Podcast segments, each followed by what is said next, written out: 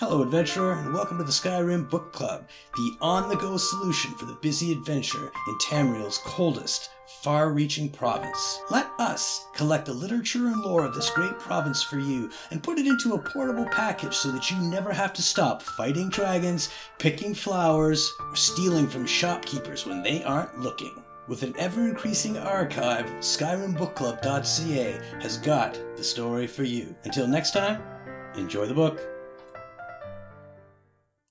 Discovering Runevald, Volume 4, by Morik Sidri. I have found my muse, and her name is Minorn.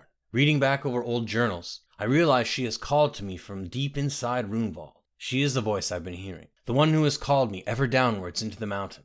The vigilants, the workers, they hear her too. What joy to learn that I am not alone in her love. Oh, Minorn, how would we have ever found this place without you? As I write this, we are digging out the last bit of rock to get you. Those without tools have started using their hands. I cannot write any more. I must get back to work. Runevald awaits. M. Sidri.